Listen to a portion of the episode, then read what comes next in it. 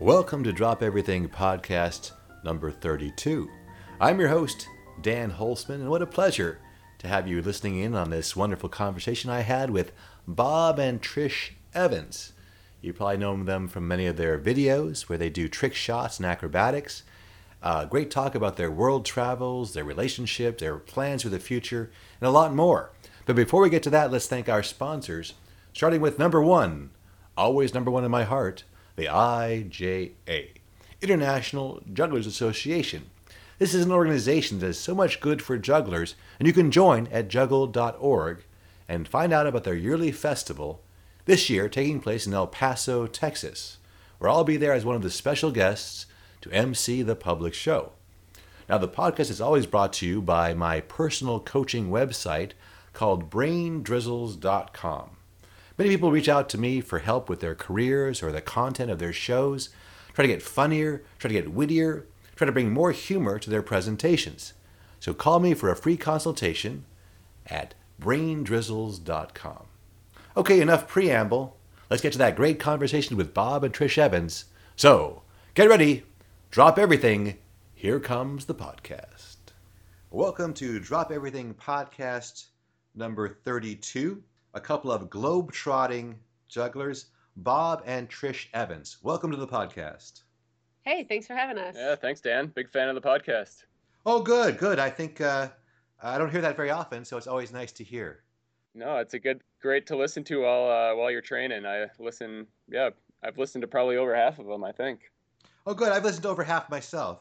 That's good. That's good. this one, no, I don't think so. I, I heard it when I was doing it, and that's enough. So. Well, the last one was Josh Horton. I think your you guys were your names were brought up actually. Yeah, I, I did hear that. Yep, he gave us a little shout out. I think Yeah, he, uh, said he was regretful that when you guys did that trick video of the basketball shots, mhm. that he didn't immediately pick up on like, oh, this is cool. I should really pick up on this and run with it. yeah, he should have. The world needs more uh, trick shot jugglers. Yeah. Well, it needs more athletic jugglers. I think that's Yeah. the thing is you guys both come from a very athletic background. Like before you guys got into juggling, would you consider yourself athletes? Yeah, definitely. We did a lot of different sports growing up and then in college specialized. I was a cross country runner and skier. And I played uh, basketball. Very obsessed with basketball from about the age of three to 22. And when you were kids, did you ever like notice juggling around you, or is that something that was part of your upbringing at all? My dad taught me how to juggle when I was like in 4th grade, but then I kind of learned it and dropped it. Never tried it again until I met Bob. Yeah, and I I had never I think I tried juggling, but I would try like the three ball shower with three basketballs and could never really get it. I saw the passing zone actually when I was maybe 20 years old. They came up to our college, Michigan Tech. This is before I knew Trish, and they did a show, and I really liked it, but it, it really didn't give me the uh, the itch to go out and learn to juggle. It was a couple of years after that that I learned. And they were probably like in their early 60s then. I think so. I don't know. I think Owen could still kick our butts. Yes, I'm sure he could actually. He Yeah. actually looks like the professional fighter Luke Rockhold for any of my MMA. Take your word for that. there. Right. Well, if you look at if you Google Luke Rockhold and you compare him to Owen Owen uh, Morse, All right. see he has a doppelganger in the martial arts world. So, how did you actually learn to juggle Bob? So, you were taught by your dad. What age did you learn, uh, Bob? that was Trish. She learned in. Oh, I'm sorry, Trish. no, you're right. You're right. I learned from my dad. And what age did you learn, Bob? Oh, I learned when I was probably 22. Uh, I played basketball in college, and right after I, I finished my basketball career, one of my teammates, who also just finished his career, learned how to juggle. He came to me. He thought I'd love it. I did. I learned the three ball cascade in a day, and then pretty much have been hooked ever since that first day. And did you at that time sort of search out juggling on the internet? Was this Uh, we were up in the Upper Peninsula of Michigan, so there was no jugglers around, and it was it was yeah, YouTube was around, and I do remember getting into like Jason Garfield, pretty similar to Josh Horton when he was he saw uh, I forget what the name of the guy who juggled to the Beatles song. Oh, that's Jason Garfield, Chris Bliss. Yeah, Chris Bliss video was around when I was learning, and then the Jason Garfield videos. But I never imagined getting anywhere near as good as what I saw Jason Garfield doing at that time. So when you learned it, there was no idea of it actually becoming something uh, to the level it's become today for you guys. It was just more. No. No, it was it was one of many things. Um, Yeah. Trish had Trish finished her collegiate athletic career around the same time I did, and we both had a lot of free time. We took up ballroom dancing. We joined the water polo club. We went to The rock climbing gym. rock climbing gym. we It wa- did- hula hooping. It was Yeah. so many things, and juggling stuck. We still do some ballroom dancing in our shows. And I grew up a gymnast, so after a couple years of juggling, well, as soon as you start doing one circus act, I think you just naturally accumulate circus skills. right. But after the unicycling, we started dabbling in the acro yoga, and that came really naturally for me. And it was one of my favorite things, or still is one of my favorite things to practice and have in our show. Mm-hmm. And you two met when you were both at the, going to the same college. Yeah. Yep. Michigan Tech University. And so this you're our, you're my first couple I've had on the on the podcast. We certainly had you know some juggling partners. Yeah. We Yeah. had uh, Passing Zone and we had uh, Team Rootberry.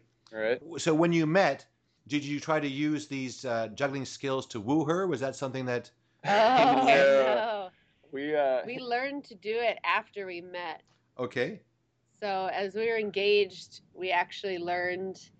It was kind of like Bob learned, and then he's like, "Hey, hey, look what I can do," or "Look what I learned," and and it's like, "Oh, I can do that," and I could juggle three. But then, our first kind of challenge together was when we were engaged. We tried five ball ultimates or zigzag or Yeah, we, we whatever you wanna googled. call it. I think we googled partner juggling, and we found some instructions, all text, and it was for a five ball one count pattern. Mm.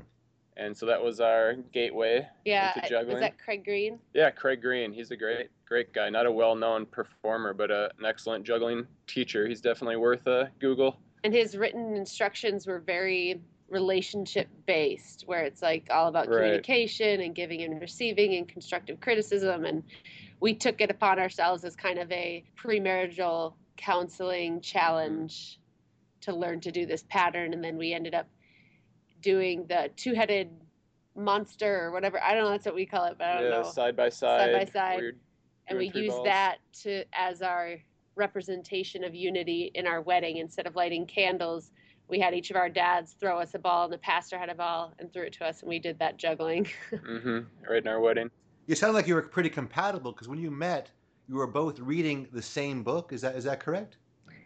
We were, yeah, we were both involved with a fellowship of Christian athletes. It was a kind of a Bible study group for athletes on campus, and um, I think I was the president. Trish was like the vice president or head was- of social was- activities. yeah i was a social activity person Our first get together, I wouldn't call it a date, was just a hike in the woods, and we were planning on talking about the uh, upcoming semester for this Bible study. And uh, we ended up hiking for, I think, four hours, and it turned out we had just read the same book. And the book was called I Kissed Dating Goodbye, and it was a book that was kind of about courtship and dating intentionally, not just kind of for the game of it. right That was kind of was the foundation of our dating relationship. right we've kind of focused on the idea that we were dating to see if we'd want to get married and treating each other as if we like as if we were Not just dating for sport. but- Right. Like we were dating or communicating, experiencing things with possibly somebody else's spouse. Like we didn't know if we were going to be meant for each other, but we were going to respect each other so that we didn't become another story that we had to like share with our future spouse for the purpose of we thought we were compatible and we wanted to see if if we could be partners for life and you know it worked out. It worked for us. Yeah. Well, I like that word courtship. That's a very nice word. yeah, it's old school, right? Yeah, yeah. You, you were dating, but it was more than dating. It was to see if you're compatible, not just, oh, let's just fill this time Right. with what you said, like a sport or like a, a conquest. Right. We had kind of had enough of the fill this time kind of relationships and wanted something different. And I think that's why it was so dramatically different from relationships we'd had or like just the traditional relationship. And mm-hmm. I remember we wrote a letter to our parents together asking for their involvement in our relationship, telling them what our intentions were. And they took that as any parent of normal teenagers would. And my mom called me in the middle of class asking if I was pregnant. no, no, no. Not the case, but I like your confidence. Well, I- I hope I'm not sharing too much, but you have it on your website. It says that you even saved your kiss for your wedding kiss. We did, yeah. did. It's not a story you hear too often, and it's not uh, not necessarily something we would prescribe to No. other uh, people in our shoes. But it, like Trish said, it worked for us. Yeah, it was and- just something. It was something we talked about right away, and something we. I mean, obviously it wasn't easy, but something we stuck with. Mhm. Well, I think it's a good story to tell, though. It just shows the, the different ways people have to approach things. right. right. And I think it's a very sort of interesting, healthy choice and kind of a certainly a very committed choice, not an easy one, like you guys are saying. But it certainly made that first kiss very special. It was very special. Definitely, definitely. I like the pictures we have of it because it was like a kind of uh everything disappears and then there's whooping and kind of have to pry apart and you're Yeah. laughing and blushing and realizing everybody else is still in the room and right. See, in the movie moment, that's where the music would swell in. right Yeah. They'd zoom in on the, just the two of you, like in your own private world. And the credits are all like I like to think that the credits the opening credits are rolling on that moment and the rest has been the movie. Right. Right. Well, speaking of that, I mean, your lives have really been like a movie, but you guys didn't start out performing together. You uh, you had some other performing partners first, Bob. Yeah. So right when I learned, uh, I was just kind of hacking away at three balls, doing two in one hand columns, things like that. And one of my friends had a brother who was in seventh grade at the time, and he could juggle five balls. So I really wanted to meet this kid. So I was a senior in college. He's a seventh grader. that was my first uh, juggling pet. Yeah, my first juggling partner, and he was ten times better than me at the time. And I remember a big moment for me was I asked him, "How often do you practice?" Because I was maybe practicing like five minutes a day or just every other day, and he's like, "Oh, definitely every day. I practice every day." And that kind of really sunk in for me. And I think since he said that, I haven't missed too many days of practice. no. Now, do you feel like your early sports history helps you to be a more committed and and uh, diligent juggler? I think so, yeah. You hear stories about Anthony Gatto and even Josh Horton a little bit talking about how their their bodies are kind of breaking down just from all the juggling. When I hear those stories, I appreciate that for like the first 20 years of my life, I wasn't juggling, but I was doing all kinds of sports and hand-eye coordination things that definitely helped me progress as a juggler when I did start. Well, I think it's important to to approach it as a sport. I mean, it is a physical activity, but it's Mhm. kind of a a lightweight one where you can kind of do a workout and not really feel it necessarily. Yeah, lightweight physically and and mentally. I I know Trish and I both kind of got burnt out from just how serious sports can be taken with basketball and running and and with juggling. Like you can still approach it with that athletic intensity, but at the end of the day, it's just like you're saying, just kind of light and silly, and it's hard to get too upset over over juggling, which is nice. But the same time, there's lots of repetition. So this Mhm. idea of bending over to pick things up, or the way you have to hold your body, or the way you have to hold your shoulders, or you're doing thousands and thousands of repetitions of these throws. Right. And I know when we first started, when I first started juggling in earnest and practicing daily, I didn't start out when Bob and I first learned to juggle. I wasn't doing the daily practices like he was. But when I did start doing it, we took a very athletic approach and would count reps and then we would weight balls so that we'd have lightweight reps and then heavyweight reps and trying to build our physical part. And I know with all of our tricks, we get roadblocked most often by strength things. Like we slowly build our skill and, and coordination so that we're kind of always on this growth, but we'll hit these roadblocks where we need, physically need to be stronger in a certain area in order to proceed. And that's when we're like, okay, let's do more something else. We find some other skill that we need to add to our daily practice that will help us to get this one acro move or this new juggling move. And it's fun in that way where you can have these you add other things and we've gotten into CrossFit recently and that's been Really good. really really good for our acrobatic juggling stuff. Well, that's the thing a lot of jugglers could learn is that they want to improve simply by improving your physical condition. hmm A lot of jugglers Right. like, well, how can I improve my pirouettes? It's like, well, if you drop that extra 20 pounds you're carrying, Right, and you right. actually improved your leg strength. You, know, you actually had some upper body strength other than in just your forearms and your wrists, perhaps. Yeah, no, that's very true. I think oh, Super. we spend a lot of time in the gym with the juggling that and the acrobatics that I do. It's a lot of pushing, so it's like lying lying on your back and juggling, which works like the chest and the front of the shoulders, and pushing Trish up, which works the chest. So when I go to the gym, I'm not working my chest or my the front of my shoulders. I'm doing a lot of work on the back and the back of the shoulders to try to kind of offset all the damage or the Right. building I'm doing from the juggling and the repetition. Now, you guys have also led a lot of community juggling classes because uh, I hope I don't get this wrong as far as the order, but after you got married, you then moved to Arizona. Is Yeah. That, That's right. Yep. and you became like there was a, a teacher. One of you became a teacher or We're both teachers. both Um, teachers? I'm a high school math teacher, and Bob teaches E. PE. Yep. Yep. So we're kind of like Matt Hall in that respect. Our uh, like 99% of our income comes from teaching, and the performing is kind of on the side. Well, I think that's another good lesson for jugglers to learn is that you know having a regular job to give yourself stability, especially a Mhm. job as a teacher that still gives you a lot of flexibility in the the weekends and the summers. Right. That you can have a, a professional juggling career. It doesn't have to be all encompassing. Right. It can be Mhm. compartmentalized. We enjoy the performing part where we never feel like we have to do a show. And we get lots we get to do lots of shows and we get to do lots of performing and we feel blessed to be able to do all that and share what we love to do with other people but we at the end of the day we never feel like it's our obligation or that in order to survive or eat we need to juggle. So it's always kind of feels like a hobby and feels very fun. hmm And there's things people don't think about, things like like medical insurance. Right. Right. just having Right. the stability of having medical insurance and things paid for, and but then able to like pursue this juggling as a sort of a wonderful side identity.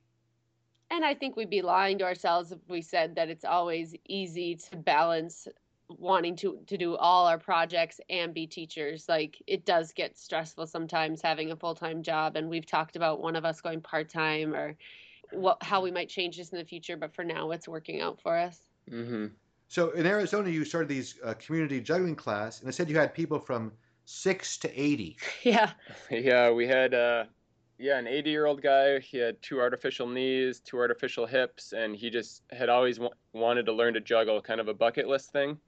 And it took him like 6 weeks. Yeah, he did But he six weeks, and we had we had the table set up to catch their drops because they di- they did not want to Right, right. bend over and pick them up. But um, yeah, it's very uh, rewarding teaching someone like that.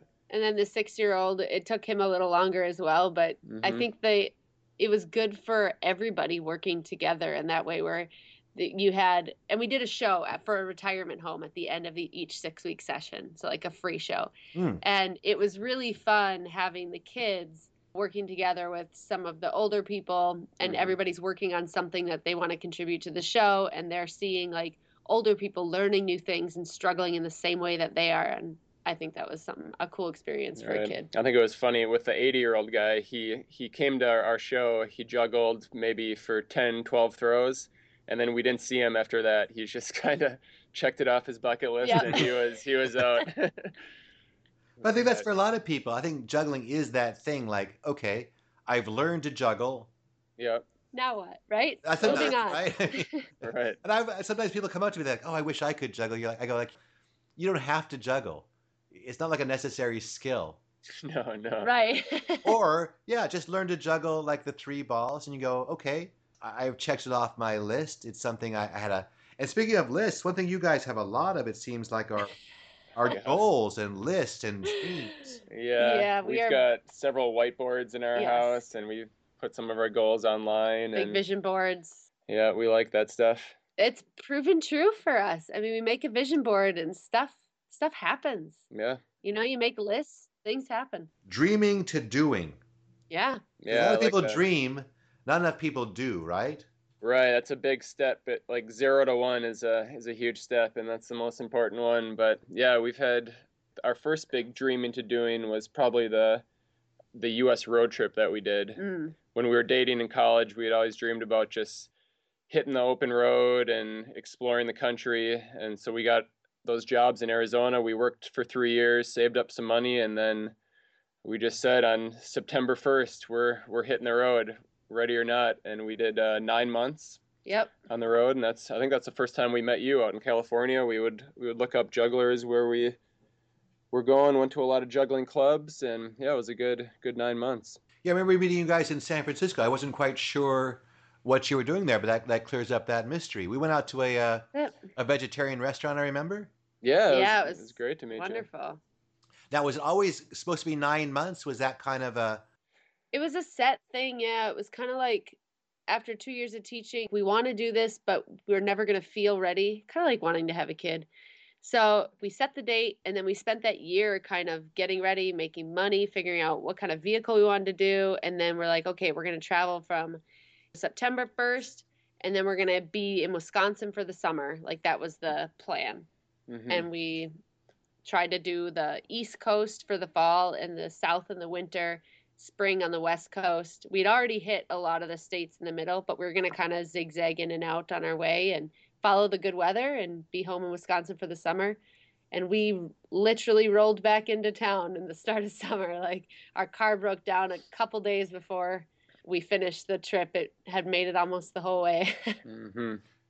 And what surprised you about this trip? Did you see any cities or any areas you thought, oh, Lincoln, Nebraska? Who knew? What stood out?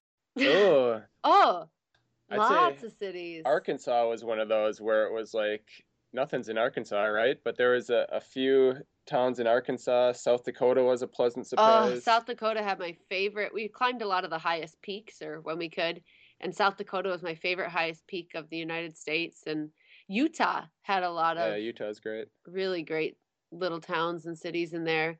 And I think that what surprised me the most was how much I enjoyed staying with other people. We couch surfed the whole way, and we weren't sure whether we were going to do, we brought our camping stuff, whether we were going to do mostly camping or whether we are going to try and do this couch surfing thing. And we went back and forth and finally decided on the couch surfing.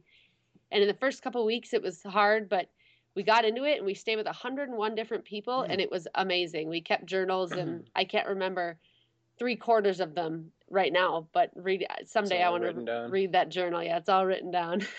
Any jugglers on that list? Lots of jugglers. Yeah. Give us some uh, names. Drop some names on us Well, we went to the Unicycle Festival in Brooklyn, and that was that was great. We met a lot of the New York jugglers. Who Michael, did we stay with in New York? The circus. Oh, that was yeah. The, what's the big circus out in New York, Dan? Big Do you Apple know? Circus? Uh, not big. Yeah, that is the big one. The another one. It's um. Shoot. It's a couple that. Oh, the Bindlestiff Family Circus. Yes, we stayed with the Bindlestiffs. Yeah. Yeah, Oh, that's stayed them. fun. the in Boston. Nashville. The Nashville crew is fun. There's a good group of jugglers there. And the Asheville. Asheville, North Carolina. Yeah, they, we we hit the Asheville, North Carolina juggling festival. That was a great one. Yeah, it was awesome. So Um, nice. So what a, what a dream to travel around, and so you you met up with these different jugglers. Did you do any performing, or, or how what was your juggling like for you guys on the Uh, trip? We did a few shows. I think that's when we were really into joggling. So we were on the road for nine months, and I think in those nine months we did about 42 um, 5K or 10K races, and we were we would run and juggle or or joggle as they say. Now, juggling is, is a subject that has not come up All right. on the Drop Everything podcast. It's not one I have maybe. Uh, I- we've talked a lot about combat. Yep. Now, now, juggling is something I've actually tried myself and do enjoy. hmm What What are some of your juggling accomplishments? I mean, what's your do you juggle for speed or for uh, time or what? What are, we, what's your uh, what do you juggle for? the, the the origin story for joggling is kind of fun. We were teaching at the, the school in Arizona, and they had a fundraiser 5K, and we were both running at the time, and we were both juggling. So we said, "Let's have you heard of this joggling? Let's go try to joggle this uh, this fundraiser race this weekend." So we went out and and joggled the race. Trish won first place for females in a very dramatic finish, and I won first place for males. So that was kind of the start of the joggling adventures. Right. And we kind of like made us stop and think like, hey, we just won a race and we were the only ones juggling. Let's look at like The world do people race? Like are there records? And we looked them up and I had ended up beating the current world record when I did that first race. And so we thought that we'd pursue that? yeah. And I was a couple minutes short and decided to go for the, the Guinness record for the 5K. So what is the record? You have the record for the, the 5K joggle? Yeah. Well, we broke the 5 and 10K eventually in this nine months, Men's and women's. the men's and women's. And then now, currently, I only hold the 10 because the 5 was recently broken by a girl. Mhm. That's awesome. Because it previously, there wasn't a whole lot of girls trying to do this. Yeah, there have been a few Yeah. new female jogglers out there now. I think that's awesome. yeah. And I think your 5K still holds. I believe so. Yeah, my record for the 5K is 16 minutes and 34 seconds, and uh, and for the 10K as well. But you guys have gone past joggling. You guys have actually joggled triathlons.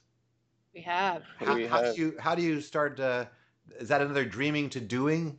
Yes, definitely. We found a triathlon, or we decided that we wanted to do this before we had any of the skills, and found a cause and a race that we could participate in, and got everything set up, and then just started training. So I guess the main skills are the the juggling on the bicycle. we used a unicycle. Oh, We used 36 inch wheels Wow. for the biking part, so that we could keep juggling three, and did three ball in the pool. So it was a sprint triathlon. okay. Mhm. and we juggled in the pool and they let us actually go by ourselves to begin and then everybody else started after we got out of the pool How'd you how'd you negotiate the turns? How'd you? We would stop. We, Yeah, got- we we got would it down so you can watch where you are on the ceiling of the pool. So Mm. we knew exactly when we needed to stop juggling before we nailed our heads. And yeah then we pretty stop much stopped kick within an arm length of the the wall and we'd stop and grab the wall and turn around and kick off and juggle again so it wasn't yeah we didn't have the turns down Right. But this wasn't like an Iron Man length. No, no. Has anyone ever juggled a, uh, an Iron Man length triathlon? Thought about it, but that that just sounds so consuming. Definitely possible, but I don't Go know for it's it if worth you want to. Yeah. Dreaming to doing, Bob. Oh, for me. Right. I'd like to get the five ball swaggling, the five Right. ball swimming and juggling down. I got I got to save the glory just for someone else. My juggling and bike riding days, I think, are. Really? That sounds yeah, it sounds right up Dan the Machine Holzman's alley. well, if it wasn't for my two artificial hips and my artificial knees, I think. I, but I, hey, I really admire it. I mean, just the fact that you even did a, a sprint leg triathlon. You are officially the only juggling triathlon couple. That's true. That's true. Our friend uh, Joe Salter from uh, from Florida, he was the first to do the the triathlon, and he was a huge inspiration for us with the swimming and the juggling. right he did use a bike so he did the two in one hand Oh, and right, we right. decided We to use unicycles but made it a little otherwise different He only did two with one hand. on the bike. Yeah. Oh, that doesn't seem fair. I think Wouldn't you think that you could ride the bike and have both hands just like uh, handle free? Yeah, that's fun. I don't know. I forget wouldn't- why he didn't do that. Well, I wouldn't trust myself reason. to be able to go up the hill Oh yeah. Mm. doing that Oh, and down the hills. and yeah. down the hill. I think that if I was on a bike going up and down hills, I'd need one hand on the bike. Yeah, maybe. Yeah, I if don't you're know. going on a flat track, you could probably manage it. But if you're a, a bunch of people and neither one of your hands is on the, the handle and you got jostled or something, Right. Right. yeah, you'd be like, I got to save the juggling as you're, as you're biting the pavement. That would be. That'd be Not bad. this girl. no, no, no. But so, but so- so how far did you juggle and unicycle? um, it was a quarter mile swim, like a 16 mile bike or Yeah. unicycle, and a 5K run. Yeah. A 16 mile juggling unicycle ride. Yeah, that was a, that was long. I think the actual Guinness World Record in the book for the longest unicycle ride while juggling is 2.3 miles. so you, We- we trained up to 24, 25 miles, but it's just you know how hard it is to get a record into Guinness. But you actually almost did a, a joggling, uh, I mean, a, a unicycling tr- uh, marathon. You did 24 miles in the training? Yeah. On the yeah, on the unicycle, yeah. I think I got up to 20. Yeah, something Yeah. like that for training. Mm. Okay, well, that, I'm officially impressed. Because uh, I think my best is maybe 20 miles. That was fun too because we got to raise a bunch of money for Special Olympics, and we Right. we did some shows, uh, volunteered for some Special Olympics shows that summer, and it was uh, fun to kind of deflect some of that attention because you you're you're gonna be the weird person if you're juggling a triathlon, but instead of just being weird for the sake of being weird, we could say we were doing it for a cause. I like that. It's kind of like doing uh, like I did a walk around gig last night, and it's kind of like Okay. you feel totally kooky. Right. Oh, wait a minute, I'm getting paid. Yeah. Right. If I was just doing it without getting paid, I'd be totally kooky. Right. So yeah, I mean that's not as nice and altruistic as. as doing it no, I hear you though. Yeah. But there's there's definitely a benefit to having that as part of the package of like, well, Right. I'm doing this for a reason. Yeah. Right. Now you guys weren't just satisfied with the United States. At a certain point, I love this too. I saw this on your on your website. You decided to Google how to travel and make money. Pretty much exactly what we googled. So, Yeah. And you it- arrived back home. You had done this long road trip. It was actually like in the last month of the road trip, we were still on the road and realized that we were close to the finish, that we didn't have hardly any money, but that we still wanted to keep traveling. And that's when we started Googling stuff. And so by the time we got home, we had this idea that we wanted to go abroad at the end of summer. And so all of our energy that summer, besides doing shows, was focused on getting prepared to go abroad. Mhm. And how did you choose on uh, South Korea?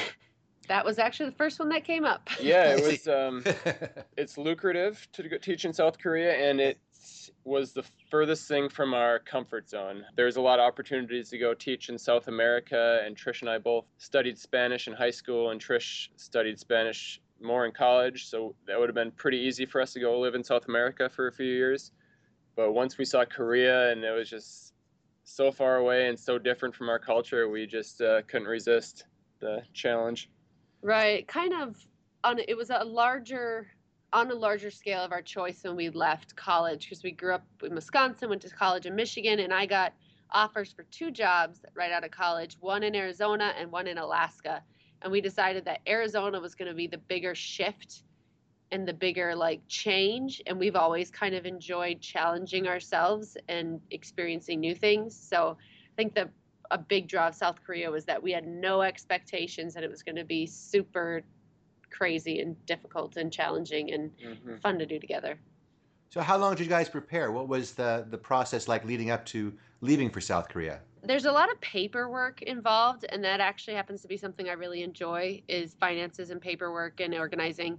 I relished researching and figuring out all the documents we might need and the taxes and everything and and we did that and then applied to like a recruiter and they get you into the national system and placed in schools. So we had a couple different interviews and got through. So it was basically it's kind of all written down when you start researching it. There's step by step processes and the recruiters really help you out. And it probably helps you guys were, were already teachers here in America. Yeah, Yeah. it really helps. Very much so. Yeah, they get better positions over there when you have a teaching degree here. hmm So when you sign up, do you sign up for like a, a couple of year contract, or how does that work? It varies, but in South Korea it was a year contract and we did stayed on for a second year. And that was teaching English. Now, if we are free to jump ahead, we're heading to Thailand to start teaching in August at an international school. And that's a little different in that it's all in English and we're teaching our subject areas like we would just in the United Hmm. States. So I'll be teaching math and Bob will teach PE and it'll be at a kind of a K to 12 international school in Chiang Mai, Thailand, and we're really excited about that. Cool, because you, you guys have to get set up there, just the way you were set up in South Korea. Because when I was in South Korea, I was able to connect with you guys and have you guys show me around and teach me some of the Korean ways. Yeah, that was fun. There's a, a budding juggling community over there. Yeah, there was a pretty good budding juggling community. We all got together that one day, and there was probably about 20, 25 Right. people. Yeah. And you guys got to do some South Korean TV shows and, and spread your, your juggling skills. We What were- did. I don't remember how we got. Was it YouTube? Yeah, they we we did some traveling within South Ah, the Korea. Jeju. We would make videos of our travels and often included a lot of juggling and the producers for that the show in Korea it's called Star King. It's kind of a mix of kind of America's Got Talent and Saturday Night Live, I guess is the best way to Ooh, well do said, it. It's like a talent show, but there's different celebrities Hmm. every time to watch the talent and kind of interact with the talent. So we got to go and perform. I think we did like a 15 minute segment and got to do three different routines and try some trick shots on live TV, and it was it was a real thrill. Very very bizarre experience. It- very much so. Like we were thinking talent show, but it was not. It was more like reality, but written for you. So they'd Mhm. have, they're like, we saw your stuff and we're thinking, here, we'll show you what we can do. And they're like, no, no, no, do this. and so they kind of wrote a routine for us and wanted us to do it. So we are like practicing for the show. And then you get there and, and you do it and the show opened and we came out and everybody cheered and we dropped like within five seconds. right. So then they just started it over, pretending it was still live, and everybody cheered again, and then we got it right the second time. And Yeah, they really pushed us to try some some things that we wouldn't have tried. They kept asking like, "What's the most difficult?" And then we'd tell them, and then then they'd be like, "Okay, what's more? How can we make it more dangerous?" We did a few things on that show that we'll probably never do again, just because they're caught on video, and we did them once, but it was it was fun. the biggest one was the me riding, and I know people do this, and more power to them. It's amazing. But me riding on top of Bob's shoulders on the giraffe unicycle, Yeah. which was terrifying for me because if you fall, not only am I going to get hurt, but I'm going to crush Bob beneath me. So it was it was scary. But they gave us a ladder. We got up and we did a trick shot, and we were like, we think we can make this within ten, and we made it on the second try. And everybody's going crazy and they're dropping confetti. And all I'm saying is like, "Where's the ladder? Where's the ladder?" But nobody's speaking English, and I'm We like, "Where's our translator? like, we need our ladder." Wait, let me get this right. Are you, are you standing on Bob's shoulders? No, I'm No. sitting on Bob's shoulders, juggling a basketball in a couple clubs, and I shoot a basketball over my head, and we make a basket. Oh, I got you. But he's on a giraffe, and you're you're facing away Yeah. from the basket, Yeah, and So, you I mean, get this it's- trick shot. Yeah. right. It's I mean, people do crazier stuff than that, but for us, that was really dangerous, and and it oh. was it was scary. And then when we couldn't find the translator to like tell someone to get the ladder, and finally one of the celebrities, because a lot of them speak English because they do international stuff. One of them were like, "Oh, get them the ladder," and they brought it over, and we got down safely. But it was like. right. If you if you watch that video on YouTube, it looks like Trish is saying like "Yay, yay!" But if you watch, if you read her lips, she's screaming "Ladder, ladder." Well, it kept, idling was with someone on your shoulders on a Yeah, giraffe. it's Not terrifying. easy, Yeah. no. Yeah, no, no. Like you say, it's hard to gracefully disengage from that. Probably. I guess you could both fall forward, but Well, yeah, we do it on the small unicycle a lot, and Bob just steps off the front right. or off the back, actually. But on the big one, I don't. I don't know. You just got to do it. We've never done it. Yeah. Now you guys make a lot of videos. Do you have a, a YouTube channel we can we can push? We Why, do. yes. Um, I think it's Bob and Trish juggling on YouTube. We have Instagram, Facebook, all those kind of things. All under Bob and Trish juggling. I believe so. Yeah, Bob and Trish juggling. Yeah. How how many videos have you guys made? Oh, Oh, I think we're pushing like 150 on YouTube, and then we we probably put up about three or four fresh videos every week on Instagram and Facebook, but those are just like the 15 to 30 second videos. And are you trying like like Josh Horton to to monetize the the videos at all? I kind of think of it more as a hobby. I'm very interested in business and marketing, and I do a lot of reading on the side for those kind of things. So I, I kind of think of Bob and Trish as kind of a pet video uh, business project. but And- we are partnered up with a couple of people Right. to monetize. the So I mean, we do we do get a little money, not not a lot at all, and it's given us a few opportunities to be in a couple different commercials and things like that. But we don't we don't make a a lot of money from our social media stuff. It's more just a not fun yet. thing, right? But if I look at your uh, your 2016 goals, one of them is secret video project.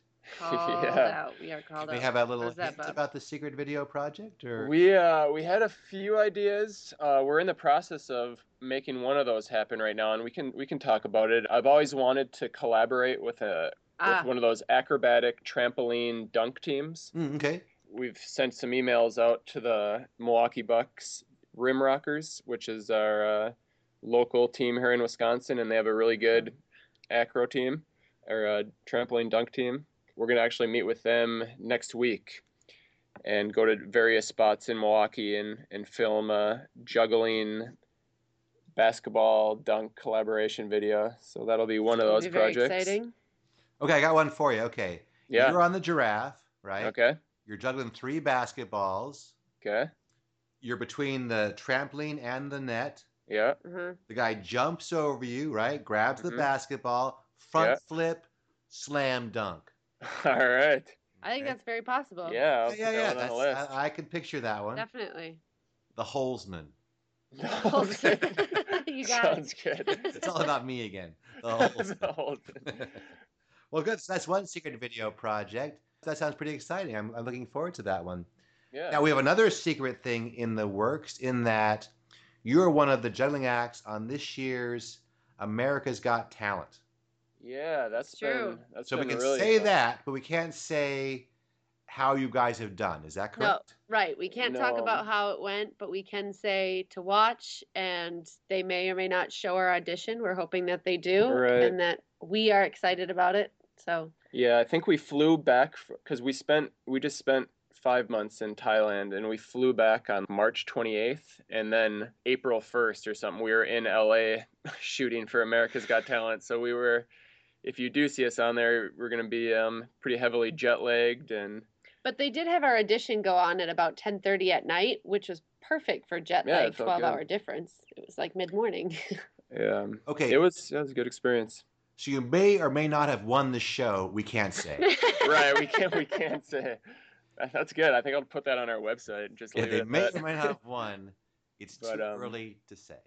We uh, we got some great advice from one of the stagehands, just a young college kid at America's Got Talent, and um, he pulled us aside before we, we went out, and he said, on a show like this, 99.9% of what happens is out of your control. That 0.1%, that's all you can, can control, and just do as well as you can with that little amount of control you can have, and, that's And kind of that the attitude we had, Yeah, and as great advice.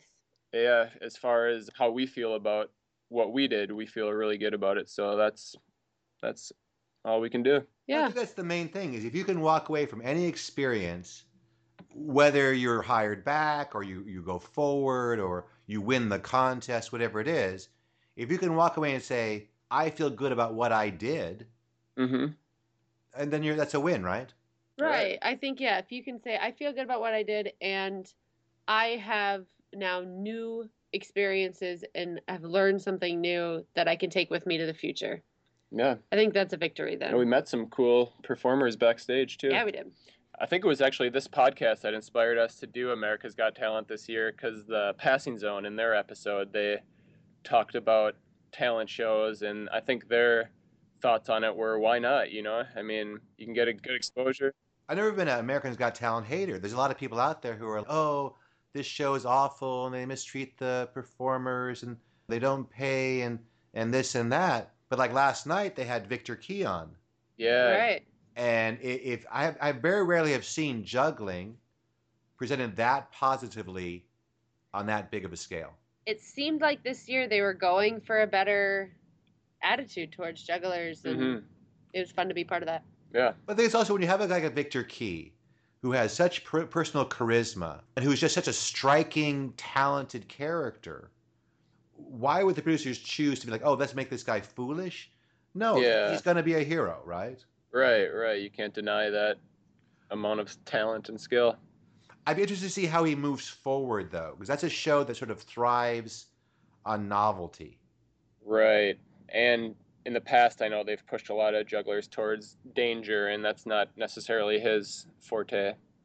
Well, he basically has the one act. He has the ball juggling act. Right. So maybe he could maybe add a fire element or something like that. But I Mhm. think I think an act like the passing zone or yourself are, are better positioned in that you have a lot more versatility. Right, right. I mean, yeah, it's hard to say we're better than Viktor Kee, which we're not even close. No. But yeah, I can see what you're saying for like a family and the way they present stories. But his, yeah, he's incredibly talented. Well, it's like it's like Paul Ponce last year, uh, that you know you come out if you can present juggling in a very positive way. I've never seen it sort of dismissed. Well, I guess when the, the very first couple of years, like when they had Ivan on or they had Vladik on. Right. I think they told Vladik, "Oh, you'll never work in Vegas," and he's like, "I'm working in Vegas now." I know that's pretty, So- pretty ridiculous. But these last few years, I think any anti America's Got Talent bias is sort of misjudging the nature of, of show business today, Right. Right. as if there's lots of options, even though they just had Alexander Koblikov, on a late night show, uh, doing his whole act from New York. That was uh, I saw that. That was incredible. I don't watch that show. His name is Steve. Is that Steve Carell? Is Col- that- uh, Colbert. oh, I Steve think. Colbert. Yeah. And once again, to see juggling presented as juggling, here's a three minute sample of juggling, not not as in the background of a commercial or as part of some skit, Right. was cool. really nice to see because it's been very, very rare lately. Right. It's great. But let's get more back to you guys, because this is your podcast. It's about Bob and Trish Evans, and and me, of course, the machine. right, the machine. But uh, I think I'm just going to with Dan the Man Holzman. I think that Ooh, I like Yeah, that. I like that one. Yeah. But let's get to these 2016 goals because you're going you're going back to Thailand Yep. and you're going back to the teaching. Yep. But you have some other goals, and one goal is to uh, start adventure racing. Yeah, we've got one, our second adventure race of the summer coming up in a couple weeks. We yeah, we, we don't incorporate the juggling with those, but they're a lot of fun. Yeah, we're yeah, it's fun. But you have quite a few juggling goals. Like if you go Yeah, to the we your website, and your website address again is it's uh bobandtrish.com. because there's a lot of interesting stuff. The way you guys have sort of laid out your journey, you made making notes for the podcast quite easy. Yeah, And, that's uh, good. Some of these goals, it's the way you've set out your juggling goals would be very interesting for people to see because you have a whole list of both goals for yourself as uh, individuals and as a duo. Right, right. We do, yeah. We have a lot of different goals. I'm looking at them right now, and we check them off as we get them. What's the practice like? Is it so? It's every day. Do you guys Well- do it together, or, or how's that work? Yeah, we don't juggle together. Well, we try to do like 15 to 30 minutes together every day. And sometimes that's before and during and after a show, or if we don't have a show, then it's just a small practice. And then we each have our individual practices, which vary from, you know, 20 minutes to two hours or more. I think we have different focuses in our individual one. I do just a little bit of juggling, especially the BBB. I really like that style, but mostly uh, yoga and acro type exercises that I do every day. Mhm. And I, I usually do an hour in the mornings, which is mostly back juggling right now. So I'm retr- really trying to push the limits of like five ball siteswaps on the back. And I'd like to get up to five rings and possibly five clubs on the back, just so that it's easier to incorporate with our acrobatic stuff. So, uh, by on the back, you mean lying on your back on the floor? Yeah, laying down and then kind of Wow. juggling overhead. Yeah, five clubs laying on your back on the floor.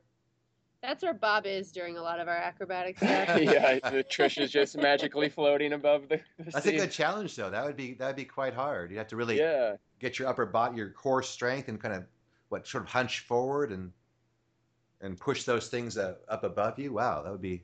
Yeah, I know David Kane appreciates that. He does a little four clubs overhead, and um, he's always commenting on our videos about the back juggling. So that's that's good to see. Yeah.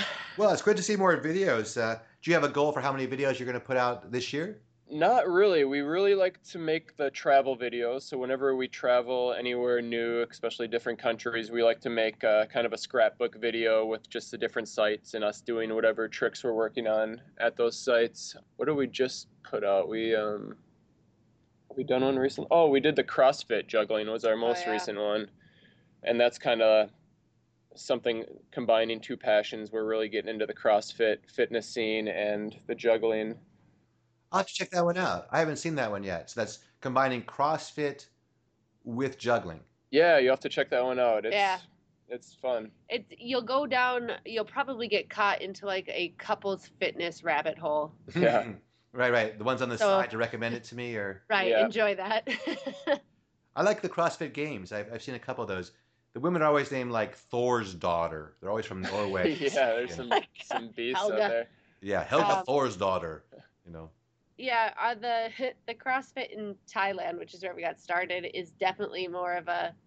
It's got that laid back, no worries Thailand feel, where there's not a whole lot of emphasis on the competition, and it's all more about personal goals and getting fit and having fun. hmm Well, that sounds good. Another thing you guys really enjoy is reading. You have quite a book list on Yeah. Yeah, we both love to read. Now I know you're trying to read. I think Bob he was trying to read a, a book a week, fifty-two books Yeah. in 2016. Yep. Any yep, I- recommendations? Uh, give us a couple of Oh, tires man. that you've that you've I would uh. I would recommend Big Magic by Elizabeth Gilbert. It's good. It talks about creativity in general, but I'd, I'd recommend it for any for any jugglers, and I think you'd you'd enjoy it. I've read it.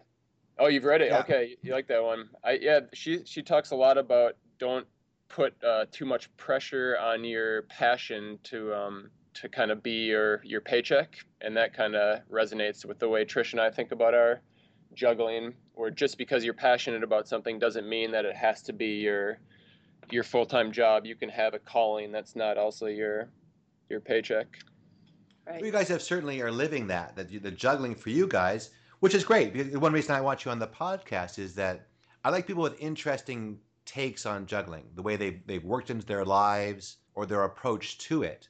Yeah. And if every, if everyone was like, oh, another professional juggler who this is their job, and where then, then you did this job and that job, but you guys have a very rounded, complete life, and, and juggling certainly plays into that, but it's not the only thing that defines, you know, Bob and Trish Evans. Certainly not. Right. Yeah, we're pretty intentional about keeping it that way. And yeah, I really like the dreaming to doing back to that again with our juggling because a lot of what we do will start out as like a sketch on a napkin or watching an Instagram video of an acrobatic couple and thinking, is there any way we could add juggling into that? And yeah, I like that process of something that just starts in it as an idea. Sometimes it takes five minutes and it's done. Sometimes it takes three years of baby stepping towards the making it happen. But we like that process.